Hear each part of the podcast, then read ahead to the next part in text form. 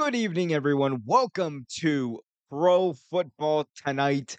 I am your host, Umar Q, and we got a lot to talk about. The Dallas Cowboys have just utterly crushed the Indianapolis Colts 54 to 19. And on top of that, we have injury notes from the San Francisco 49ers and the Baltimore Ravens both teams going to be without their quarterbacks in the 49ers case for at least the rest for the rest of the year and in Lamar Jackson in the Baltimore Ravens case for the next little while if not a little bit more than that. We'll get into it. First things first. Welcome everyone. We hope you're having a wonderful wonderful day. Um I hope you're having a wonderful wonderful night as well, but uh, first, let's get into the business of the night. Uh, the Dallas Cowboys and the Indianapolis Colts had a game tonight, and it went the way many fans expected it to go. The Dallas Cowboys absolutely dominated, crushed, pulverized, victimized, and abused the Indianapolis Colts 54 to 19. This was here's the thing. The Colts had a shot at this game. The Colts had a genuine shot at this game and the reason why they didn't get back into it, the reason why it was such a lopsided affair at the end had to do with the lack of productivity that they have been getting and will likely continue to get under at, at the quarterback position. The Indianapolis Colts, and I've been saying this for the longest time now, are victims of their own problems. They're victims of their own uh, doing because they decided a few years ago that they would rather rather patch up their quarterback problems with having bringing in a guy like Matt Ryan, bringing in a guy like Carson Wentz, bringing in a guy like Jacoby Brissett, bringing in a guy like Philip Rivers. Instead of going via the route of let's invest in our future and get a young guy. This has been going on ever since Andrew Luck retired. And the score that you see to my to my right is exactly exactly why the Colts need to make sure they get the guy in this draft. And I don't care who it is, whether you go and get yourself a CJ Stroud, whether you go get yourself a Bryce Young, whether you I don't care. It doesn't matter who you get. The point is, this franchise cannot move forward until they fix their quarterback position. We have been talking about this since 2018. We have been talking about this since before Andrew Luck got hurt. Because remember, Andrew Luck before 2018 when he come when he won and when he came back and won comeback player of the year. Before that season, he had missed nearly the entire 2017 season due to injury. He had missed, I believe, uh, a large part of the 2016 and 2015 seasons due to injury as well. So before then, there were calls for the Colts to have a guy ready, have someone prepared to take the place of Andrew Luck. They decided instead, we'll stick with Jacoby Brissett, and this is no disrespect meant to Jacoby Brissett. But at the end of the day, he wasn't the guy. He was another band aid, much like Matt Ryan is another band aid over a gaping wound that where the blood is flowing. There are no stitches in sight. And we're just trying to tape it up until we actually get to the hospital. Well, this April or next April, the Colts got to go to the hospital, get their stitches, draft a young quarterback, and finally, finally move forward. You bring in Jeff Saturday, who was a consultant earlier on in the season for the team. He's come in. He's he's brought an electricity about himself, and I think that has resonated with the team to an extent. But when you look at what went down, and you look at the three interceptions, and the fact that here's the thing, I don't want to put all of this on Matt Ryan. It's easy for me to pile on to Matt Ryan. He threw three interceptions, but the reason he threw those interceptions was because the Colts defense tonight gave up 54 points. The Colts defense tonight did not play well. Au contraire, mon frere, they played terrible. So look, the quarterback won't fix all this team's problems, but when the going gets tough and your defense doesn't do its job, the entire reason you have a franchise quarterback is so you can make up for the lack of talent, the lack of productivity, the lack of just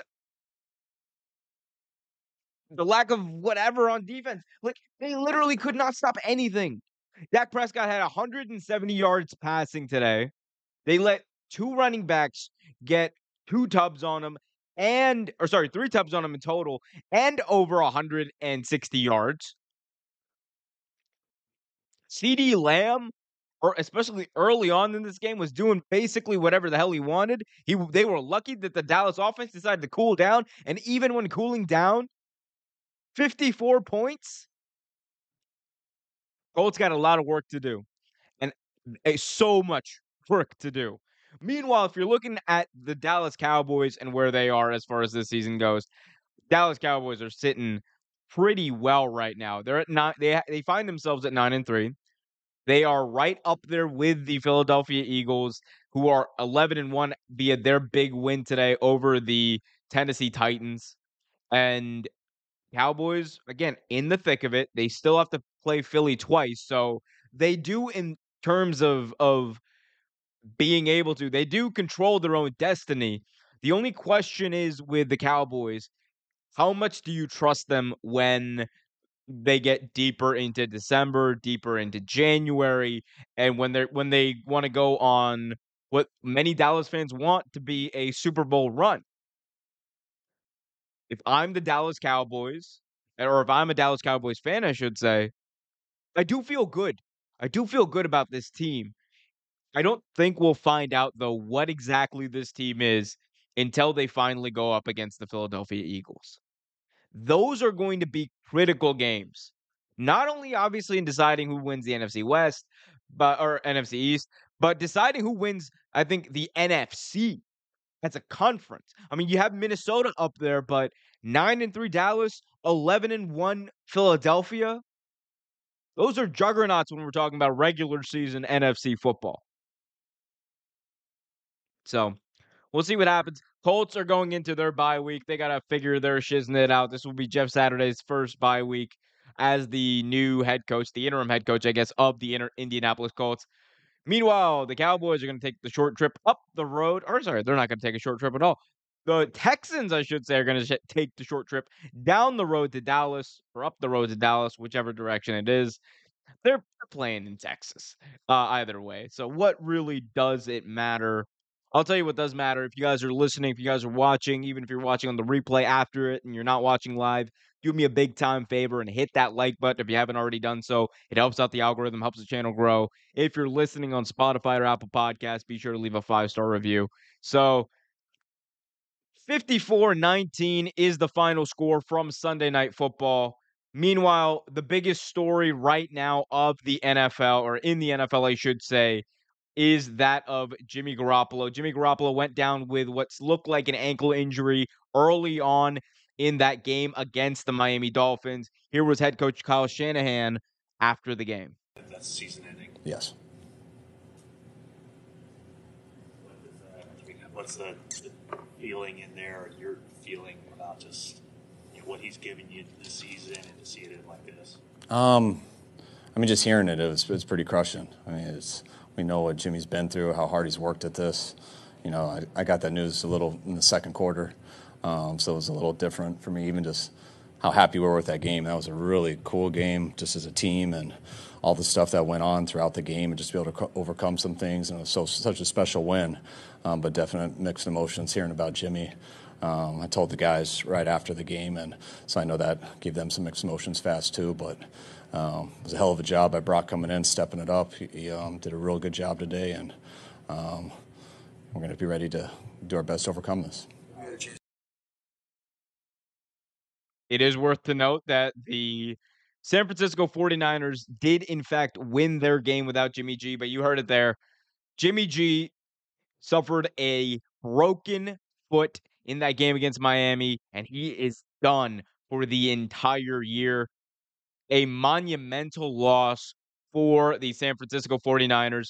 Say what you want about Jimmy Garoppolo. This is a guy that when he is the starting quarterback of this team, he wins and he go he goes on deep playoff runs. That is a fact. Whether or not we want to give him full credit of of those playoff runs, that's fine. We like he is not an elite quarterback and he should not be viewed as an elite quarterback. He's a very good to great quarterback, but that's besides the point.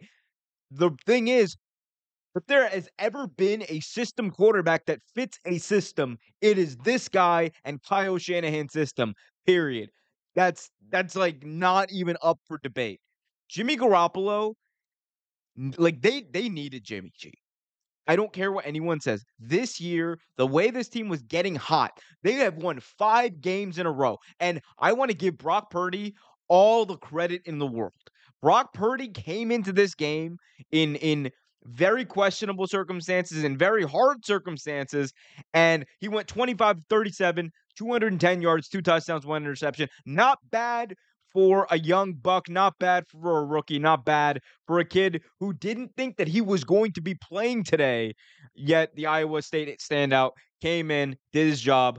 We will see what he can do next week against Tampa Bay, a team that really, I'm telling you, do not think that he's going to have the same amount of success this week or next week as he did this week. Because when you get a young quarterback on film, it's way, way different the next week.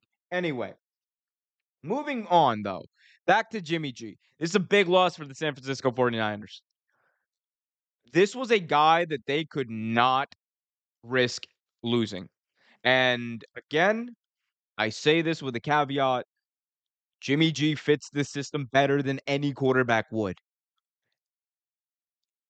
When they lose him and they lose his stability and they lose his his his the fact that he had just been there. Jimmy G year in, year out, is has been there for this team.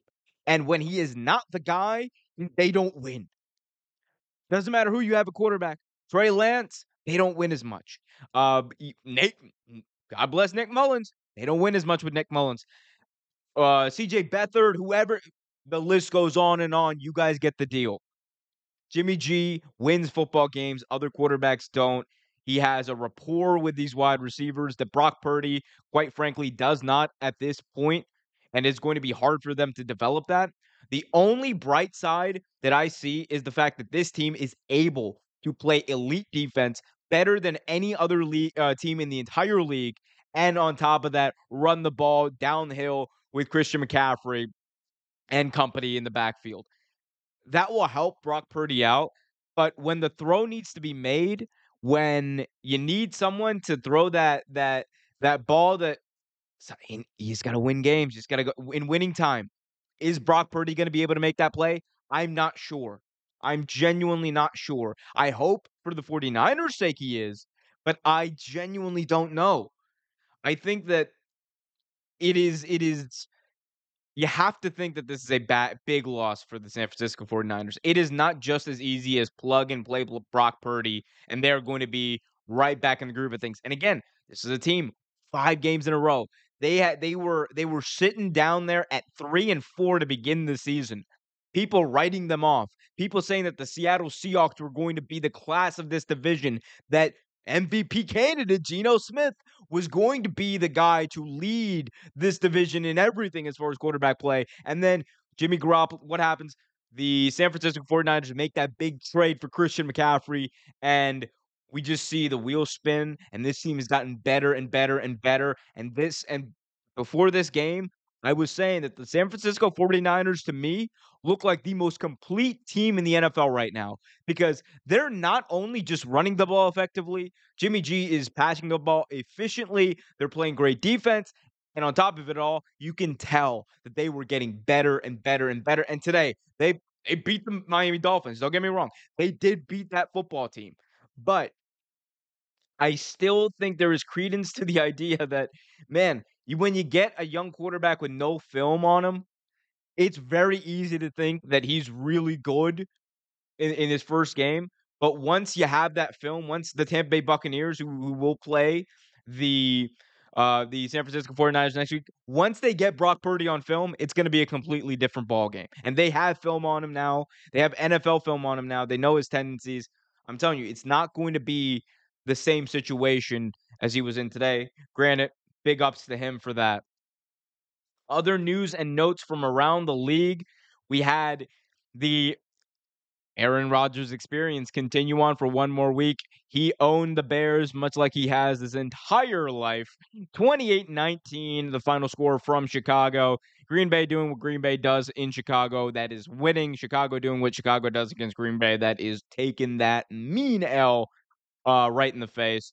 Meanwhile, we had 1916, not the year. That was the score between the Pittsburgh Steelers, who were victorious today, over the Atlanta Falcons.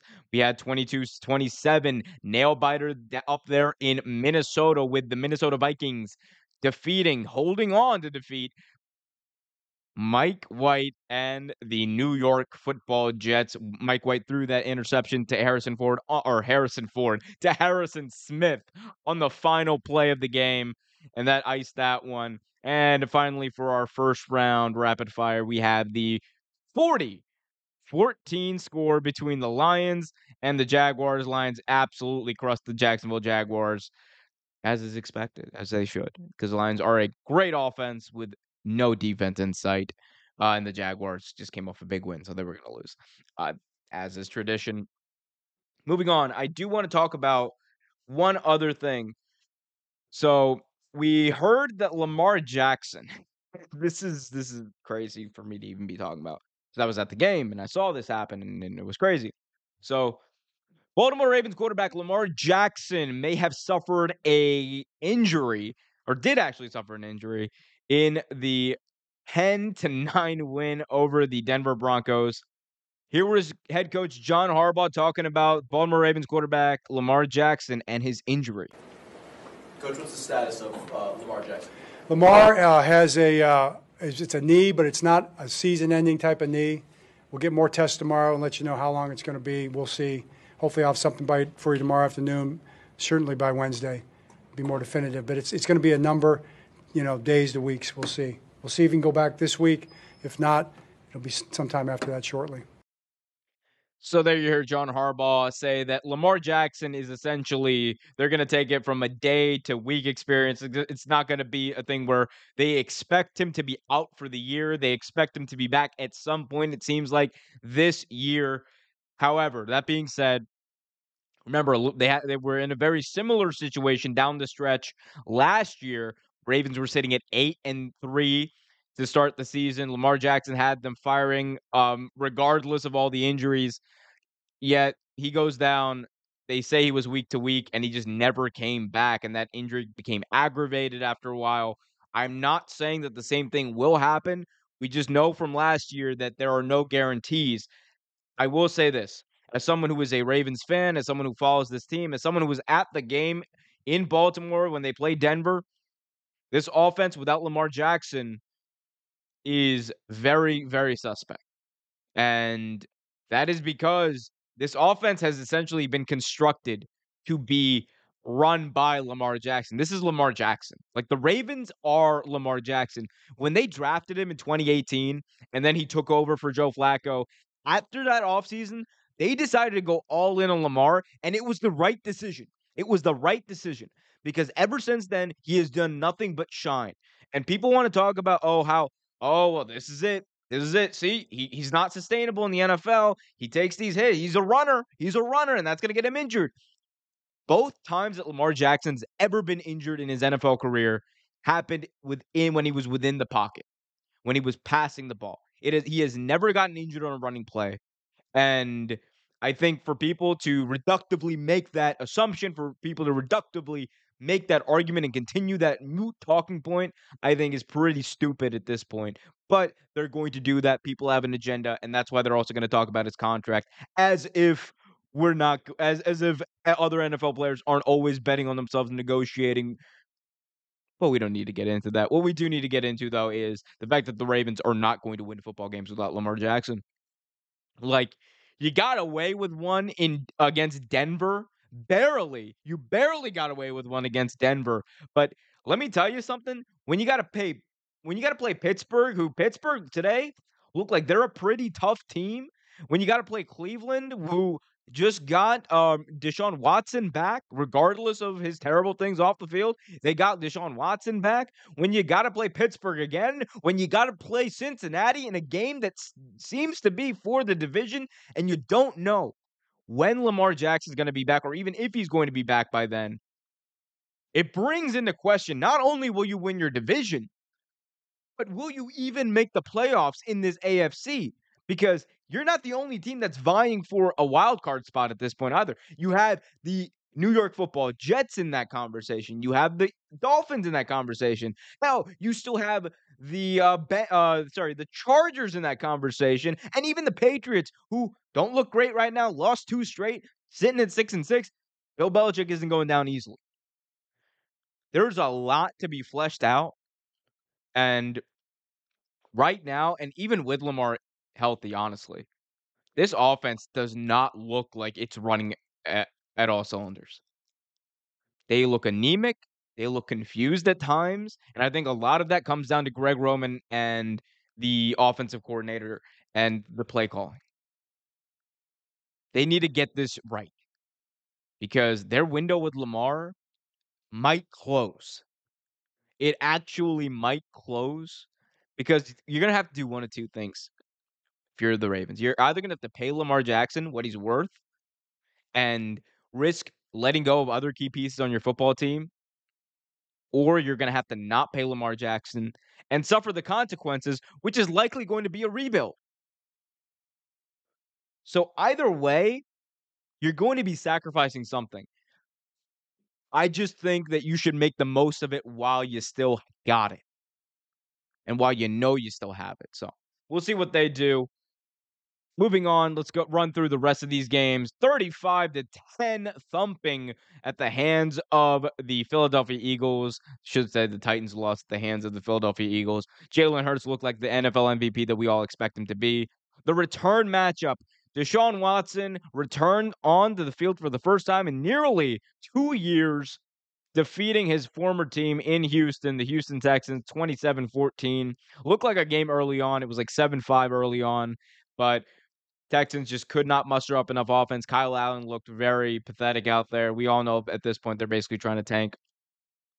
Next, we can talk about this game. Washington Commanders against the New York Football Giants. Okay. Giants fans, bear with me. Y'all are going to be mad at me.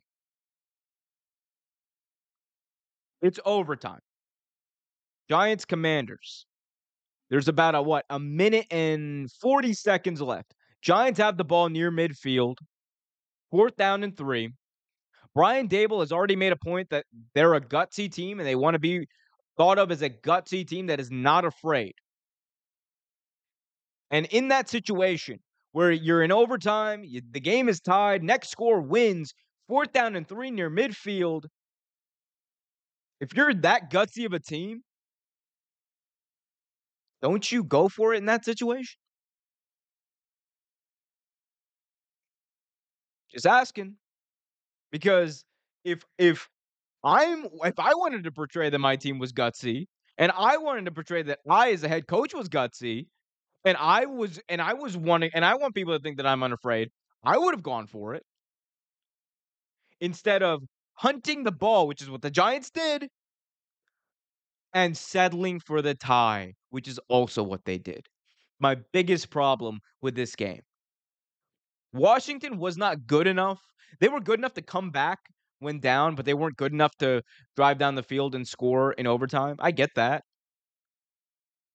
But New York had a chance, had a chance to try to win this game, and they chose not to. They legitimately chose not to. And you can say field position battle with a minute and change left, fourth down and three near midfield. When you have Saquon Barkley, you have Daniel Jones, who's playing pretty well as of late, and you have a head coach in Brian Daboll who wants to portray that this team is different. You go back to the past 20 years of Giants football. All of those teams would have punted. What's so different, Brian? What's so different?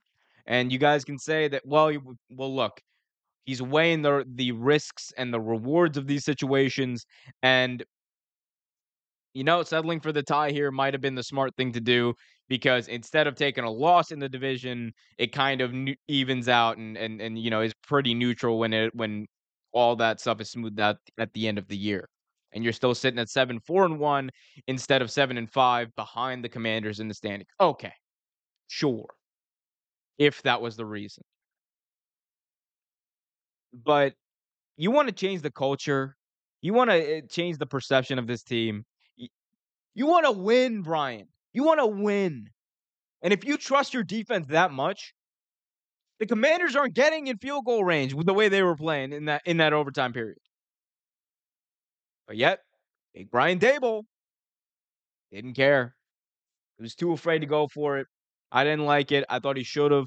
I thought you make a statement at that point. You trust your defense against you, you trust your defense here. Put your offense out there, and you put the you put the ball in the hands of your playmakers. You put it in the hands of Saquon Barkley. You put hell. You might even do something that is a little bit different and do a direct snap uh, or or like a, a quarterback draw with Daniel Jones, who has been successful at that.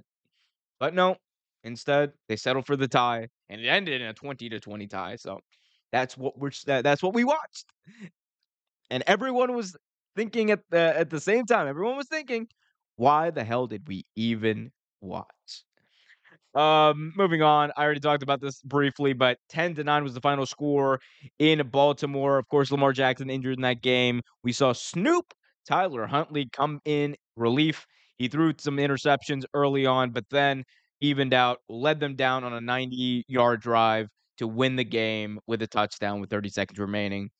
We also had the 33 17 game between the San Francisco 49ers, who won over the Miami Dolphins. Already talked about that as well. The Seattle Seahawks got back to their winning ways 27 23 over the Rams, who just recently put quarterback Matthew Stafford on injured reserve, likely ending his year with a neck injury. Hopefully, he'll be back next year and healthy, and this team will also be back and over their Super Bowl hangover. 27 20 was the final score in Las Vegas, with the Raiders getting a token win over the Chargers 27 20. Chargers take a step back, a team that everyone thought was going to take a step forward this year. Instead, they they've shown that things have really not changed since last year. They are still pretty much the same damn Chargers, sitting at six and six. Uh, playoff lives on the line, and it, like people expected them to take a step forward and challenge the Kansas City Chiefs this year for the division. Doesn't look like that's happening. Speaking of the Chiefs, they lost to Joe Shiesty 27-24 final score between the Bengals and the and the Chiefs. Patrick Mahomes had one of the craziest touchdowns I've ever seen. He literally dunked on the entire defense. It wasn't enough. He is now 0 and 3 against Joe Burrow in his career. And Joe Burrow, man, look, that's a bad man. He has no offensive line, but that is a bad man. And of course, 54 19, the final score on Sunday Night Football between the Cowboys, how about them, and the Indianapolis Colts. So, guys, this has been Pro Football Tonight live. I hope you guys have enjoyed this. We're going to try to do these more often. Let me know what you guys want to talk about in the comment section, though. Hit that like button if you haven't already done so. Subscribe, hit that notification bell. Until next time, I am Umar Q for Real Take Sports, and keep it real.